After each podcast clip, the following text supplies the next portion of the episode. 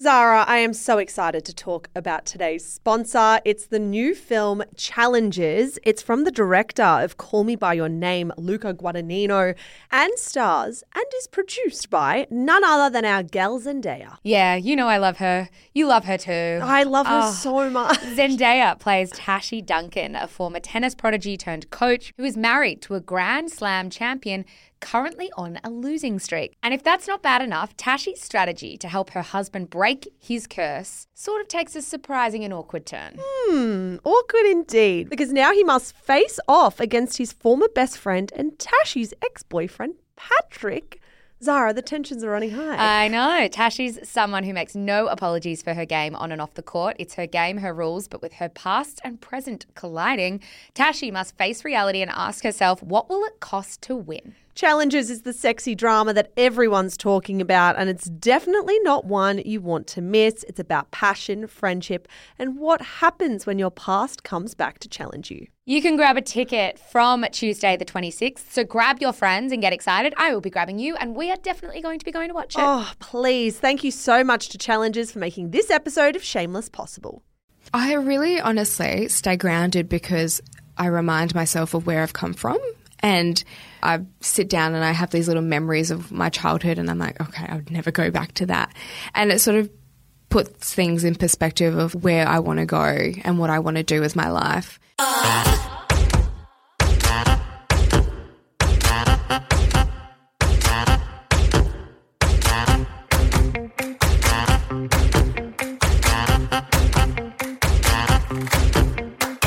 Hello and welcome to Shameless, the pop culture podcast for smart women who love dumb stuff. Today on the show, we have the very lovely, very bubbly Brooke Blurton. You may remember Brooke from her time on The Bachelor and The Bachelor in Paradise, but in truth, Brooke's story is about far more than her short foray on reality TV. Given this week is NAIDOC week, it feels more than fitting that our conversation with Brooke covers her childhood, her identity, and her love of her job as a youth worker. Here's Brooke.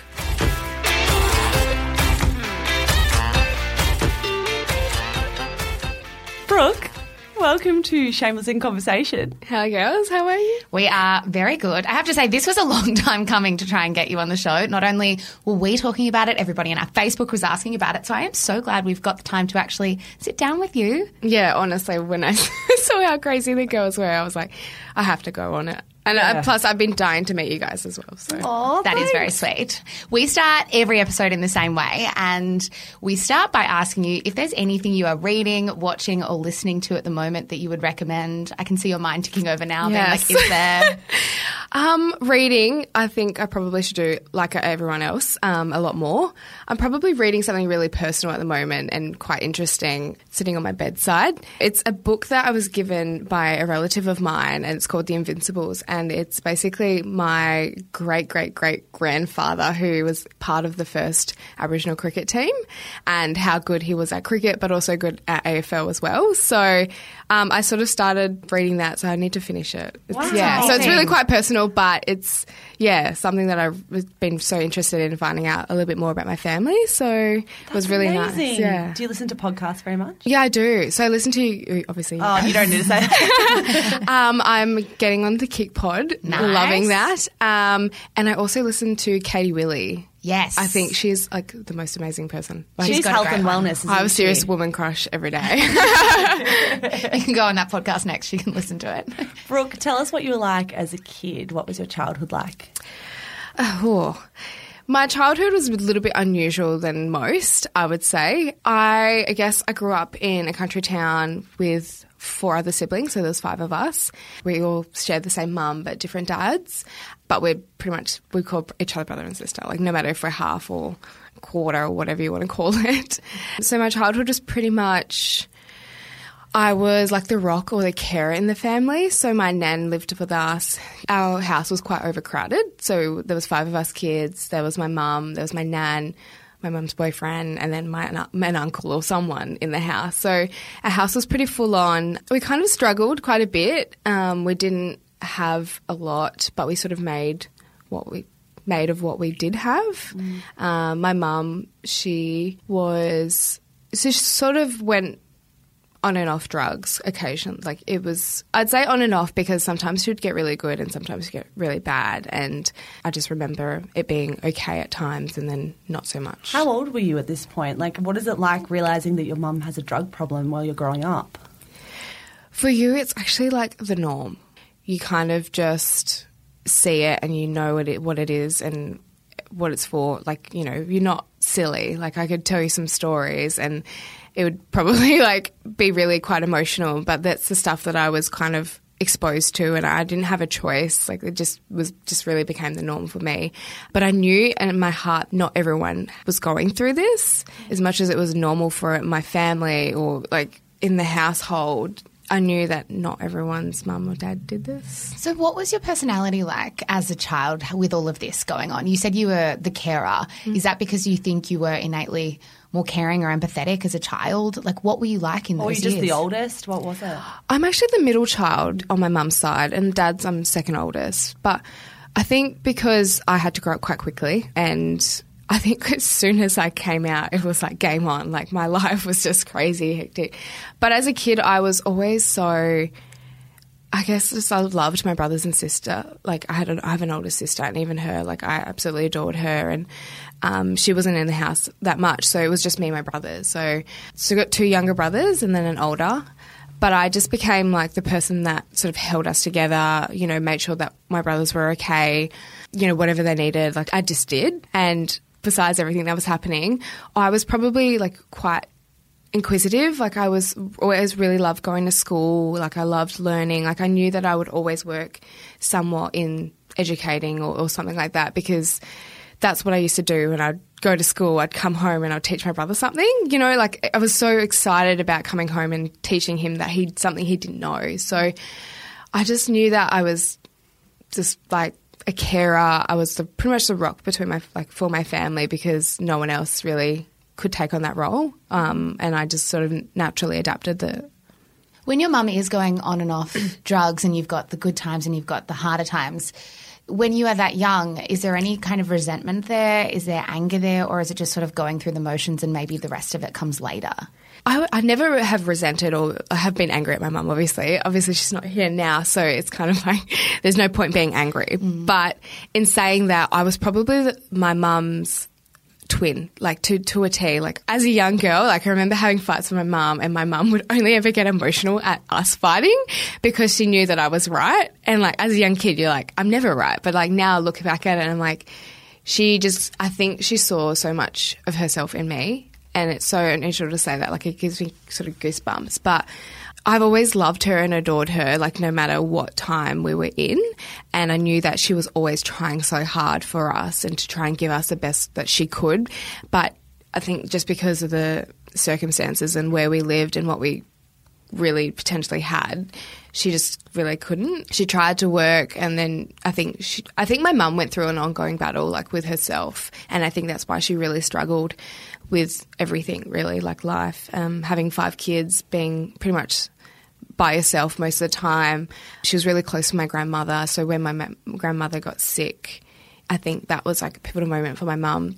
That she kind of gave up. Like broke her. Yeah. They were super close. You have no idea how close they were. Like I was really close with my nana more than my mum in some ways, but they were just pretty much linked. And you lost your nana and your mum within kind of like a month of each other, right? They both died very closely together. What was that time of your life like? You were 11? Yeah. It all sort of happened within a couple of months. So my nana actually had a stroke watering her garden and I was 11 and I actually was the one that called the ambulance. So I saw her. So when you see a stroke, you see half their face drooping and I still picture the moment. And I automatically rang the ambulance and she got transferred from the hospital that we were at in the country town down to Perth. And then it all sort of happened from there. So she was in Perth sick. We came down from Carnarvon and visited her and we sort of said her goodbyes because she wasn't going to make it through. Mum was still alive, so we drove back up to Carnarvon as a family, like 6 in the car. And I remember having a chat with my mum because it was close to my youngest brother's birthday. He was only 3 and saying, you can't go. Like she wanted to come back down to Perth. Sorry, it's a little bit of a long story, but I'm trying to compress it as much as I can. But he was only 3 and it was his upcoming birthday, and she was going to come back down to Perth to visit my nan, and I sort of said, well, he really needs you. He's only 3. Like, why do you need to go? And I was only 11, so I was a bit of a bitch. Actually, no, but also for you to even be the one who's considering that says a lot, I think. Yeah. That was even a conversation where you had to bring that up. I honestly, it's so weird that I just remember the exact same conversation, because it was actually the last time that I actually got to speak with my mum. And it wasn't a nice conversation. Like, I feel so much for a very long time I felt really upset or angry about not being nice to her in that conversation, but I kind of had closure with it because I just knew that it couldn't have changed her mind anyways, if that makes sense. So, yeah, having this conversation, she still drove. She went by herself, so this was really a bit of a concern. Driving from Carnarvon to Perth isn't easy. It's a 9.5-hour drive, and doing it by yourself, I guess it's a little bit more risk. Like, it's a long, long drive, and you don't really stop if you're by yourself. Yeah, and you could doze off. And, yeah. Exactly. So for her to leave by herself was a bit strange. I mean, it sort of all went downhill from there. We didn't hear from her. She went sort of off the grid, and then the next call we're getting, or the next sort of pretty much basically the day that she passed, everyone had rocked up into our house. Yeah, I don't know, it's a bit of a blur from that moment, but I just remember they're all coming to my house and telling me that Mum passed away. And originally they had said car accident, like it had been an accident. Okay, we thought it's an accident, like she didn't mean to leave us. That sort of created a lot of confusion for me. But yeah, and then a month later my nana passed away, and I think she just sort of gave up in the end. She was sick, and she found out that my mum passed away. She kind of just was like, it's sort of my time. So. Look, I'm so sorry. That sounds like so much stuff going on at once when you're so young. It was crazy. It was a really, honestly, crazy and emotional time, and I don't even know as an 11-year-old how I even dealt with it. And I remember, like, my brother crying, like distraught crying as soon as he heard that my mum passed, and all I can remember is being like completely like in a trance. Like, it was unusual. I was just like, I can't believe this is even happening. And then my brother was just like, he was only 8 at the time, so he was like, Mum was everything for him. So I just remember just having to take care of him and like put him first. And yeah, I had a 3-year-old brother as well, who luckily Mum's recent boyfriend was his father, so he was still around, thank God. So you're 11 and you just lose like the 2 closest people in your life. What do you do from there? Where do you go? You know what? We were actually in the house for 2 weeks before we even... So the funeral was quite late. It took a while for us to even get Mum's body. Like, it's so unusual to say that. But the funeral was just a disaster. It had been like such a... Yeah. But... I had never been to a funeral before. My mum's was my first, and as an 11-year-old, you don't even really know how these formalities like bloody happen. So we were just kind of pushed everywhere. Like, you know, families were dragging us everywhere, hugging us, and it was just kind of like overwhelming. And then from there, we were like all in the house still, like in our family house by ourselves. Like, no one was looking after us, which is. Do you look back on that and think, how did that happen? Yes. Well, like, I'm like. Who now people, you know, you have this profile and people are like, oh, yeah, you're my family, like you're my relative, and all these people sort of come out of the woodwork, and you're like, okay, well, when we were there in our house by ourselves for 2 weeks, where were you? Like, I'm not holding any resentment, but that's just like. But you were 11. Yes. And who else was there? So you're 11 and you're there, your 8-year-old brother, your 3-year-old brother, who else? Yeah, so myself, my youngest brother, 8, my youngest brother, 3. I also had an older brother who was... He was 4 years older than me, so yeah, 15, 16. Oh, and then my mum's boyfriend, who was the father of my youngest brother, he was around, but he's actually Bosnian, like Croatian. So his second language is English. Like, his first language is obviously Croatian or something. So he didn't really understand everything. He didn't understand our culture. He didn't understand like what was happening. Like, he just understood that he had a baby with my mum. Like, oh my God. So he was very like, sorry, that's just like real facts about it. Like, yeah. I can't deny it. And then we practically stayed with our neighbours. Our neighbours were sort of like family, not blood relatives, but, you know, they had younger kids who we used to play with and everything. So they just looked after us up until pretty much I remember this day as well, so clear. So my mum's wake after her funeral, it was kind of like, you know, everyone's getting drunk, like you know, it's messy day. Sorry, that's so raw. But, you know, everyone's drunk. And I remember, like, falling asleep in my neighbour's house, the room. I won't go to it because it was, that part of the story is really raw. But I remember afterwards being really upset and finding my dad's number in the phone book. Do you remember, like, having literally those thick phone books and looking up his name and his partner's name, who I know? So I looked up both of their names and then found them and called them, and my dad answered, and I was like, Dad, you need to come get me. And he was in Perth, so my dad lived in Perth, and I could hear my stepmom in the background being like, yes, like, there's something wrong, you need to go get her. So he drove 10 hours that night and picked me up the next day, and I left in the middle of the night without saying goodbye to anyone, without saying goodbye to my siblings. My younger brother, Troy, now to this day, like, literally holds like a little bit of resent because I left in the middle of the night without saying goodbye. So he, like, says the jokes. Jokingly, he says, oh, I have attachment, like, what is it? Abandonment issues. But he only jokes about it, but I feel still horrible and guilty about it. But, yeah, in that moment, like, it's survival mode. You're sort of like, I just need to do what I need to do, and what else is there? What was your relationship with your dad like then? It's really hard to explain. So my dad lived in Perth and we lived in Carnarvon, and my mum would drop me off at my dad's occasionally and then just come back whenever. So my dad was, like, left with me and been like, what do I do with this girl? Do I put her in school? Like, it's school times. You know, is she staying here? Is she living here? Like, what is she doing? And then my mum would come up and just take me. So for us, it was kind of like on and off. Like, our relationship was just on my mum's terms in a way. But, you know, there were times where he, you know, tried to fight for custody for me, and, like, automatically I was like, no, I want to be with mum. Like, I don't want to be with you. But I love my dad. Like, our relationship is very mutual in terms of, like, I just don't think my dad was meant to be a dad, and that's the honest truth, because I've seen it with all my other siblings that my dad, you know, his children, I've seen the same thing happen with me, with them.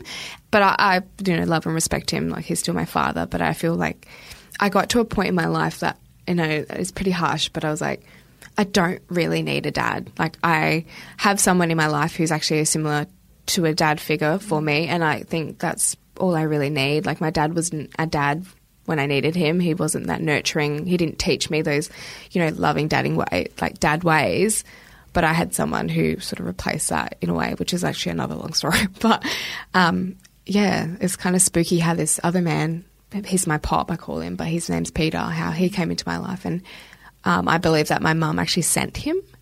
So it's really unusual. He actually used to look after my mum when she was younger, and then, I don't know, he sort of randomly got in contact with me, and then he's the one that sort of teaches me that, like, nurturing love. Like, wow.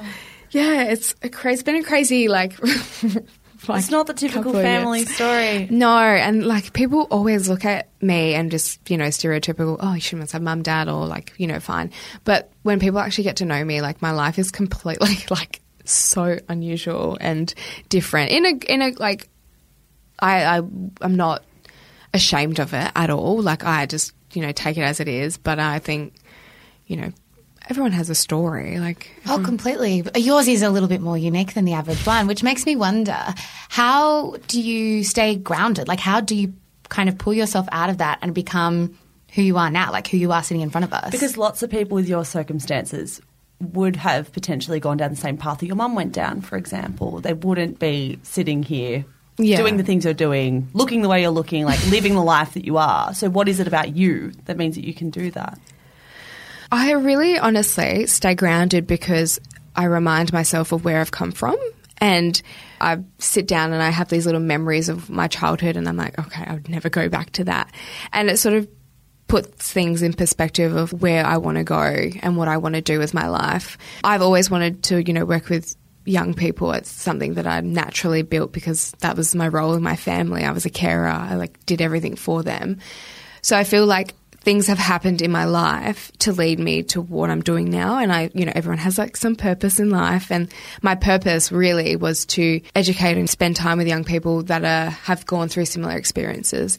And you know what? My day of spending time with these young people that are at risk and disengaged and, you know, lots of stuff happening in their families, it's a constant reminder for me that, yeah, I had it hard, but these young people have it harder. And every day is just a reminder of, like, everything that they've gone through. I've probably gone through a similar experience. So I feel like my job is sort of a massive component of how I stay sort of motivated or like inspired, because yeah, I just want to see these young people flourish and bloom and like do all the wonderful things that I get to do now, because they have so much potential to do that. They just need that one person that believed in them. And lucky for me, I had a lot of outside people, not family, that were so, I guess, you know, when they heard my story, they were like, you know, she has potential, and believed in me and really like encouraged me to do things and really bent over backwards to get me to do like, you know, in school and everything. So I was really lucky because I had these really strong mentors, but, you know, these other young people don't have that. And you're like the next best thing for them, really. Brooke, how does someone like you with your background end up on The Bachelor? Yeah, unusual, right? I mean, it doesn't seem like the next step in this story, but it is. No, it's because I had to grow up quickly. I've always been really set and I know what I want, and it's so unusual because I filter out the bullshit. Once you get rid of the bullshit, like you can figure out the direct path that you want to go. And I know how corny and so silly that sounds, but with love, I feel like I saw in my life what I didn't want, and that filtered out the bullshit for me. So when I know I'm not going to connect with a guy or a girl in that way, there's no point in pursuing the relationship if it's just not there and you just like know that that person's not right for you. Mm. When The Bachelor came about, it was a bit of a piss take doing the application, you know, a couple of red wines in. Yeah, that seems to be the norm for a lot of girls. Yeah, doing it with your girlfriends or something. I know, and it sounds so silly, but it was actually the moment, like I was, you know, with my housemate and a couple of red wines, and I was like, stuff it, why not? And I was really young and I was like, they won't accept me anyways because I'm too young. And I had that sort of attitude towards it. But when it came to actually finding love, I was like, I really like the certainty around The Bachelor or whoever it is that he wants to find love. Like he's at that point in time. Sure. Sorry, we're right? Not going to laugh in this scenario. He's meant to be at that right point of finding someone and settling down. And I feel like I just really wanted someone who was my rock and someone who really supported me and backed me in everything that I do, because, you know, I've had people that believe in me and everything, but I wanted a relationship where I could, you know, be on the same team as someone.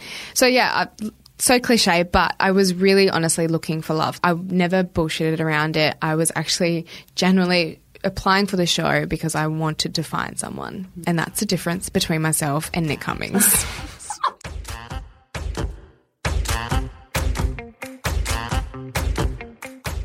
Coming up after the break, Brooke introduces us to her wonderful new boyfriend. But for now, here's a word from our sponsors. How did you genuinely feel about him in those kind of early few weeks of the show? What were you sensing from him? I mean, you say you were quite emotionally intelligent, you can read scenarios. Could you read him as well as you would hope you would? Yes, but I was in denial. Of course you would be though, wouldn't you? You're like so wrapped up in that moment, and my whole life has led to this moment of finding someone. For me, it was from the start, it was game on, because I had obviously received the key, blah, blah, blah, and I was like, okay, he's got an instant connection with me. This is weird. And I hadn't said much. So, you know, I was kind of like confused because I was like, I don't know what this guy is. Yeah, he doesn't know me yet. Yeah. And it was nice. Like we had a good chat, but I was just myself. And down the line, you know, weeks go on, you do feel strongly because he's your main focus. Like he's like the be and end all. Almost like godlike, right? Like everyone's pining for this one curly-haired rugby player. Exactly. And when I was going into the experience, I was like, no footy boys. Like that was like simply my thing. And then I, you know, get him, and I had no idea that he was played rugby. And I was like, look like a big idiot because I come in with a football and a rugby ball. And I was like, oh, ironic. And I can see why they were so persistent about it. And yeah, I was kind of like, oh, you know, he's a football. I was a little bit hesitant because I have dated, you know, football players. They're just ridiculously, not just making huge assumptions, but they're all knobheads. And they're all knobheads. Straight from the mouth of Brooke. I love it. That'll be the little snippet that we can use at the beginning of the episode. Yeah, well, I mean, I'm not going to disagree with you. I've, you know, had my time. Like I play footy and I see them quite occasionally, and, you know, have had experience dating them for, you know, two. Like they're my two boyfriends have been footballers, and I've been like, I'm staying away from them. Yeah. So, you know, bad experience. But I saw him and I was like, oh, great. Like, cool and he was cute and I was, you know, the hair and everything was doing it for me at the time because you're so wrapped up in it. But along the lines, it got to a point where I was like, I don't think this guy is going to pick anyone. And I was just like blatantly like in denial to myself because I was like, no, he's got to pick someone. That's how the show. Bachelor. Exactly. What made you think that?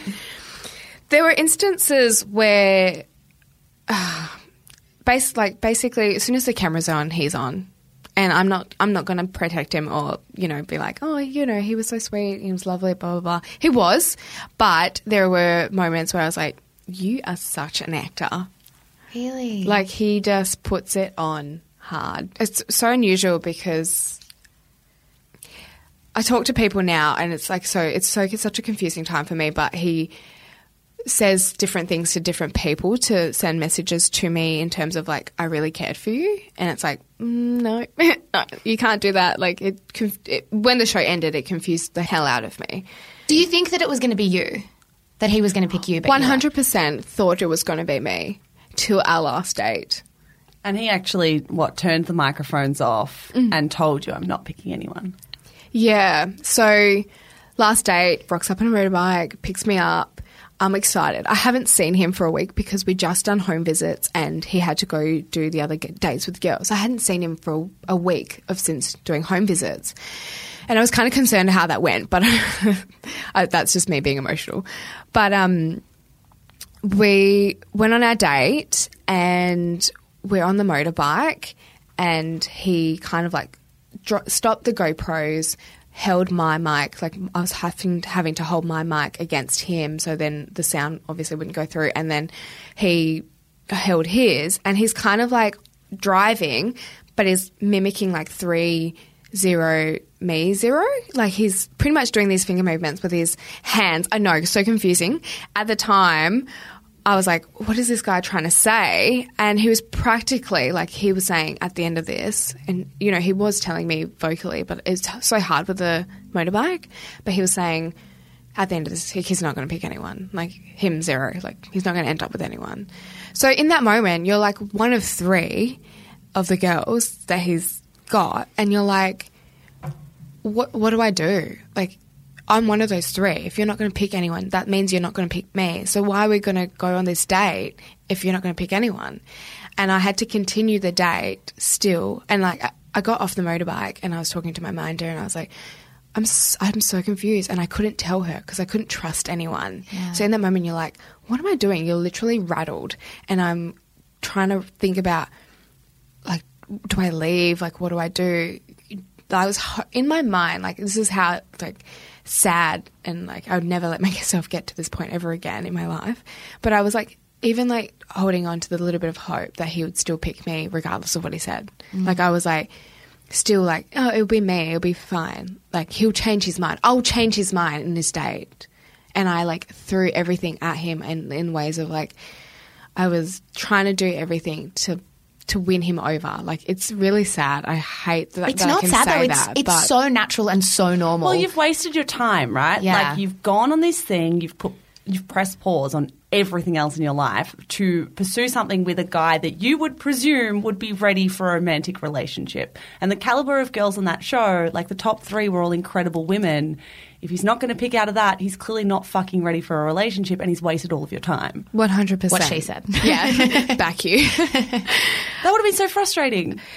Yeah, it honestly was. In that moment, I know he was really struggling with the whole production thing. Like, this is my empath coming through because I'm, like, still, like, he was going through a hard time. Don't go on a TV show. Yeah. Don't be paid, what was it? I think it was like $250,000. I think it was even a bit more. There you go. I think it was like half. Oh, my God. Mil, maybe. Yeah. Anyways, I think for a lot of people that's where the issue comes into play is because, I don't know, we're much... You can accept the paycheck. Yeah. We're much harsher on this than maybe you are because you were in it and you can kind of be a bit more empathetic. But even still, were you angry when you came home? Yes, I really was, because after the show it didn't stop there. It kept... The confusion from him kept coming. So the messages. Messaging, yes. Like, so it's, I don't know what I'm supposed to say, but I don't care. Say whatever you want. So from the show finishing, got home and I was like emotional wreck. I was like, I need to see family. I need to be surrounded. Like I need to be grounded again. I completely felt scattered. And filming continued for a week on until I left. And then as soon as he probably landed in Australia, or because they went to New Norcia, I think as soon as he landed in Australia and got his phone back and everything, he messaged me being like, this show didn't end the way that it like would have ended or something, you know, quite cryptic. And I was like, what do you mean, bro? We were messaging, but we weren't even messaging like normal text messaging. It was like Instagram photo. So there was no proof that he had said anything to me because it was through photos. You know how like on Instagram. They disappear. Yeah, you send a photo, it disappears. So and it just says photo. Text. Yes. I know. That's worse than Snapchat conversations that disappear. Right? He is a trained master at this, clearly, to go to this that. This is not the first time he's done it. And I'm so oblivious at this time. And I'm just why is he sending me photos? And it would just be really weird photos as well. Like, yeah, it's like text. It was so weird. Anyways, it was so strange. And, you know, we're messaging and I idiotically, as soon as he sent that message, the first thing I asked was, are you okay? I still, in that time, even though he'd gone to the finale with these girls, didn't know what happened, he could have been with someone, I was like, still, are you okay? Like, I was still worried about his well-being and his, like, mental space because in that I knew, like, the pressure of that production, but I was still like, no. Like, when I clicked and I was like, you didn't pick anyone, hands up in the air, like, I give up. Yeah. There's nothing that can be done here. I was just hoping that he would at least pick one of those beautiful girls. Like, I was so heartbroken when I didn't get a chance to tell them what he had told me because I felt like, get out now while you can. But the production knew very well to keep us very far apart so that it wouldn't happen. I wanted to pivot a little bit away from the drama of The Bachelor and talk about how, I mean, still talking about the show, but you made your Aboriginality very clear and very public. You were wearing, you know, the Aboriginal flag on your T-shirt and a very mainstream primetime television show. And I imagine that was quite deliberate. Oh, 100%. Talk us through that process too, because you were thinking, I'm sure I'm here to find love, but also there's got to be a greater, more mainstream purpose for me being here too, which is showing the people about you and your culture and all of the things. Right? That's what I pretty much told production. I said, look, you know, I come from a very strong Aboriginal heritage and I knew 100% that I was going to be the first Aboriginal contestant. Like, I just kind of knew that. And people would back me in this, but that shirt that I wore is like my favourite shirt. Like, I wear that practically everywhere. So it wasn't like a statement as like, hey, like I'm wearing it just for this moment. Channel 10. Yeah. Exactly.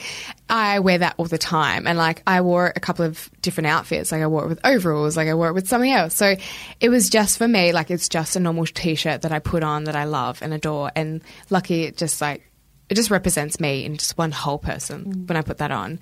But yeah, you're right. So I was like, why can't I wear this? And even if they turned around and said, oh, look, you can't wear that, I would have left. I would have been like, screw you guys, I'm not here. Like, I can't wear a shirt with my flag on it. It'd just be like anyone else wearing a shirt on their flag. Are they allowed to do it? Yeah. So I knew that they'd have no problem with it, but I was also like super proud to do it. That was just the main thing, was like, I am the one, probably the only Aboriginal contestant so far. Why can't I? Yeah. Anyways. And I love that that's what people know you for as well, though, that you are such a proud Aboriginal woman. And you have no shame in sharing your full story and where you come from, because it's refreshing on a show where we get a whole bunch of white women and we say this is two white women, Zara. Yeah. But there's not much diversity on that show ever. So for you to come out and almost make that a statement at the same time is really refreshing. Yeah, well, that's exactly it. I think the show has gotten better with it. I think there was a little bit of diversity, you know, myself, Vanessa Sunshine, Today she's from a Greek background, so, and there was a Macedonian girl, and I feel like that's somewhat in the right direction, but they still have a long way to go. That's, and I feel maybe this Bachelor will be a little bit better from what I've seen on the ads, and I think ours maybe would have been a little bit of a tester, but that shouldn't be the case, right? There should be just... They should be picking girls from all different cultures and diversity. So I'm glad to be a part of that movement, 100%. The other storyline that you were pretty heavily involved in, or that they wrapped around you, was when you were having a conversation with Nick Cummins and saying, look, I dated women before I came on here, and there was a real sense in a conversation around that conversation that they were kind of queer baiting you and have in Bachelor in Paradise as well.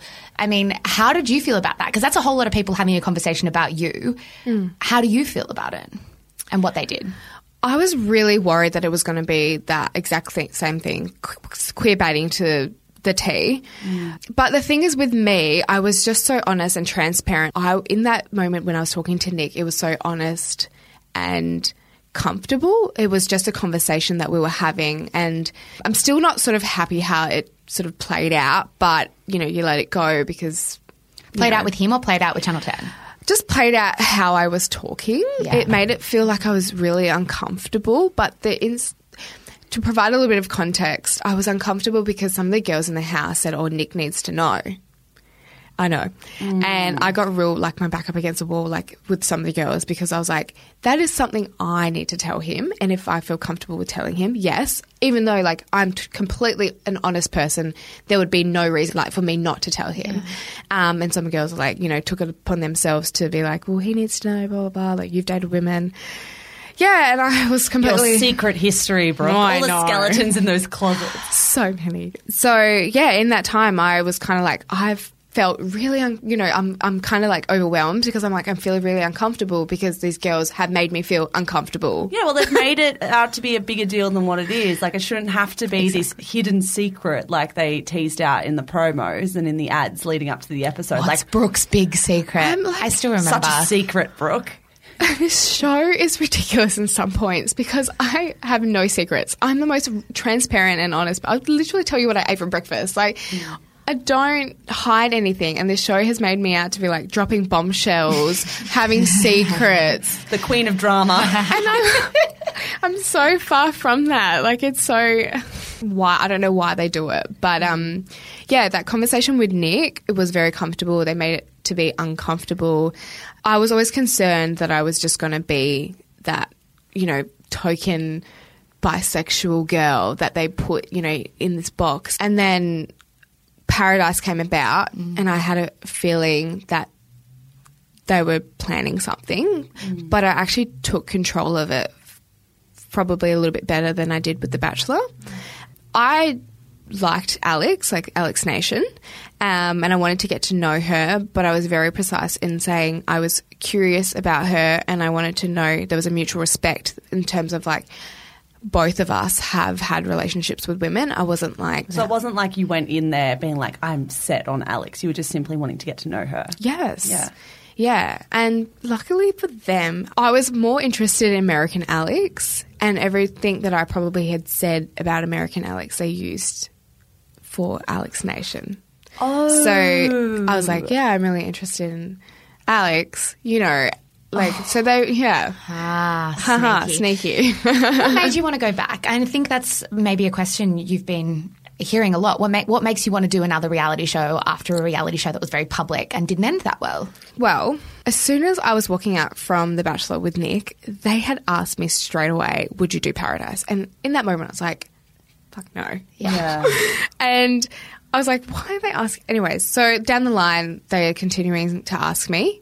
And they asked me about 4 times until the last time I was like, okay, they've asked me, I'm not dating anyone, why not? Mm. And I was really interested in just, I guess, seeing and meeting the other contestants. You know, you sort of see them in the media and I was like, you know, why not? I know from going into it, I knew that I wasn't going to connect with any of them, or I wasn't going to come out in a relationship. I just kind of knew that.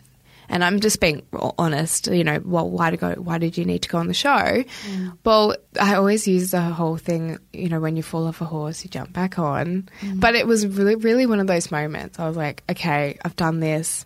The first time wasn't good. Maybe the second time would be fine. But then I was like, in my heart, I was like, no, you cannot fall in love in 4 weeks. Yeah. Maybe. You're saying that because you're looking at your now boyfriend. And I think it is our public duty to say he has been in here the entire time. Very quiet and nodding along. Yeah. I think it's our public duty to ask you about your relationship. Do you want to introduce the listeners to your boyfriend? I actually might move my microphone over. We might get both of you to tell us about your love story. Nick is like, what have I come in here for? As if I want to go on. And we're both like, yeah, bloody. Zara and I will share a microphone now. So tell us, you came out of Paradise. You were telling us earlier you guys met at the Polo.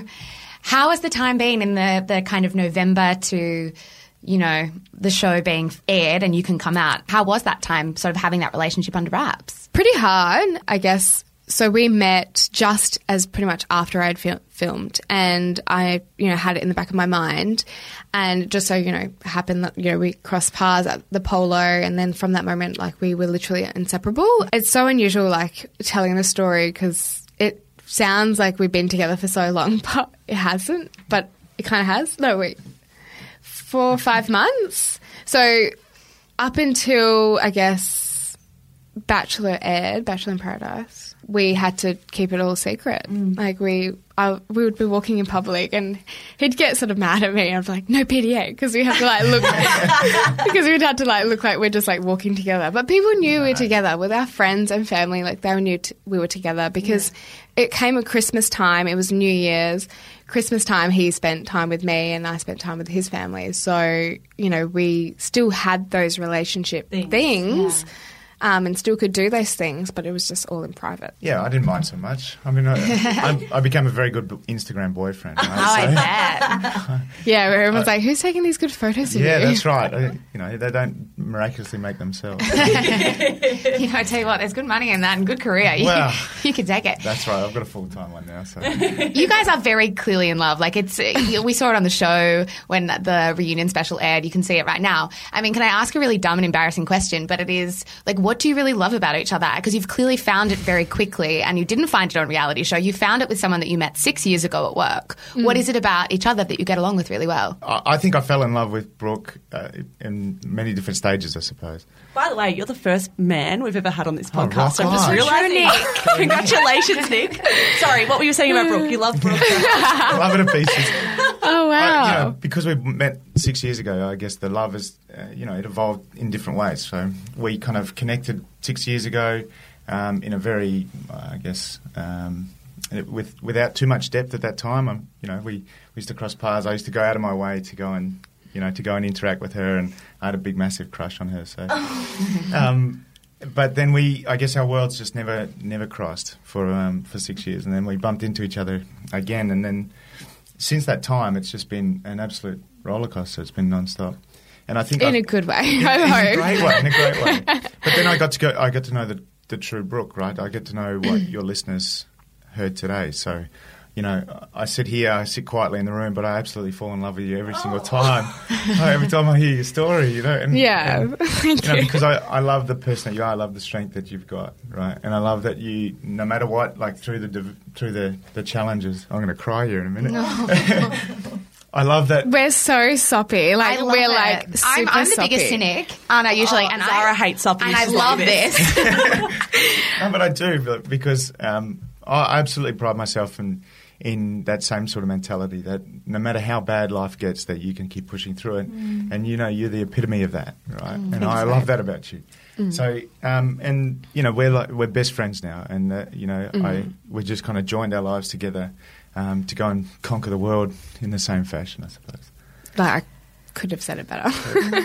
But, yeah, like he said, like our, our worlds sort of, we met and then we sort of did our own thing for 6 years. And even in that time, like, I always really valued Nick. Like, we had each other on socials and I was always, like, so happy for him. Whatever was happening in his life, I was always, like, I'm glad, like, you're doing what you love and they're seeing you smile, and even just in those times, and then to see him and then to reconnect and then now to be dating, you can understand why I love him so much, because I've never met a man who's all I wanted was someone who was unselfish, cares about other people more than himself, because I had never met that in a person, especially a guy. Like, I'm not being mean to all guys. I love them.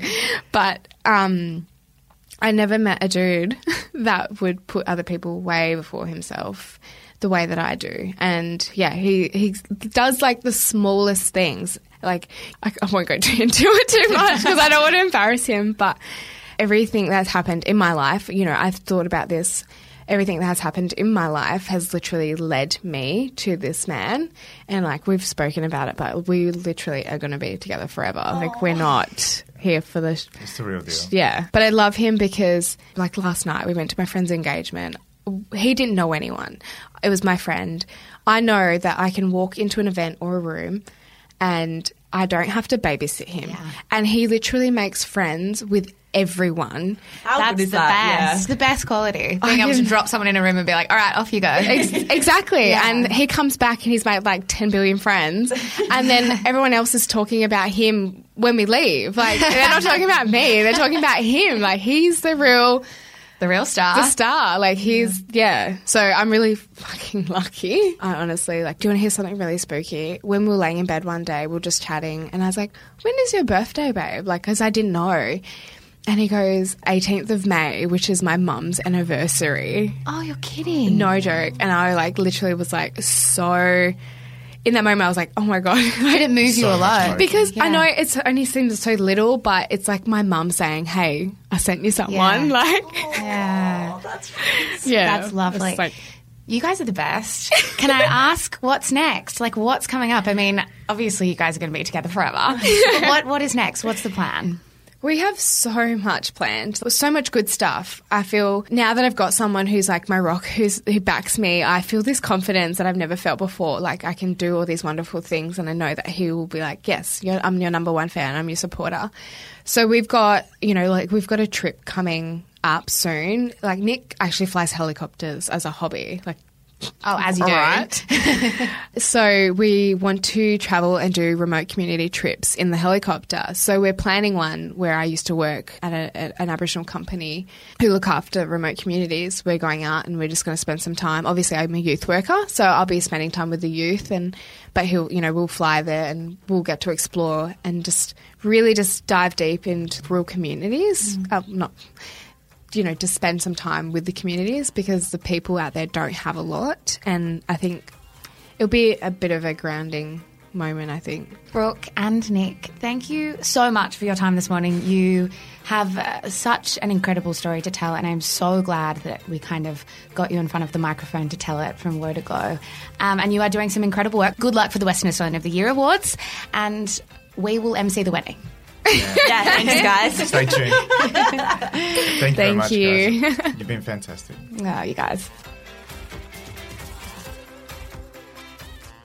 Thank you so much for listening to this In Conversation episode of Shameless. You can find the amazing Brooke Blurton on Instagram at brooke.blurton and us, of course, at Shameless Podcast. We will see you guys on Monday. Hello guys, Mish here. I am the co-founder of Shameless Media. Thank you so much for giving us your ears and your mind and your time. We're so grateful. If you enjoy the stuff that we produce, may I recommend our brand new podcast, Style-ish. Style-ish, if you want to say it quickly, Style-ish, if you want to take the long way through. It is our podcast for all things fashion, brand, business, and beauty. If that is in your wheelhouse, if you care about style content, you will love this show. It is, of course, more than just a show as well. It is a newsletter. It is an Instagram feed. It is a TikTok account. There is so much good stuff going out on Stylish every single day, starting now. So in your favorite app, search for Style-ish. Give it a listen, give it a follow. We are an independent media company and we would be so, so grateful for all your support. That's all from me, guys. Check out Stylish and have a good one.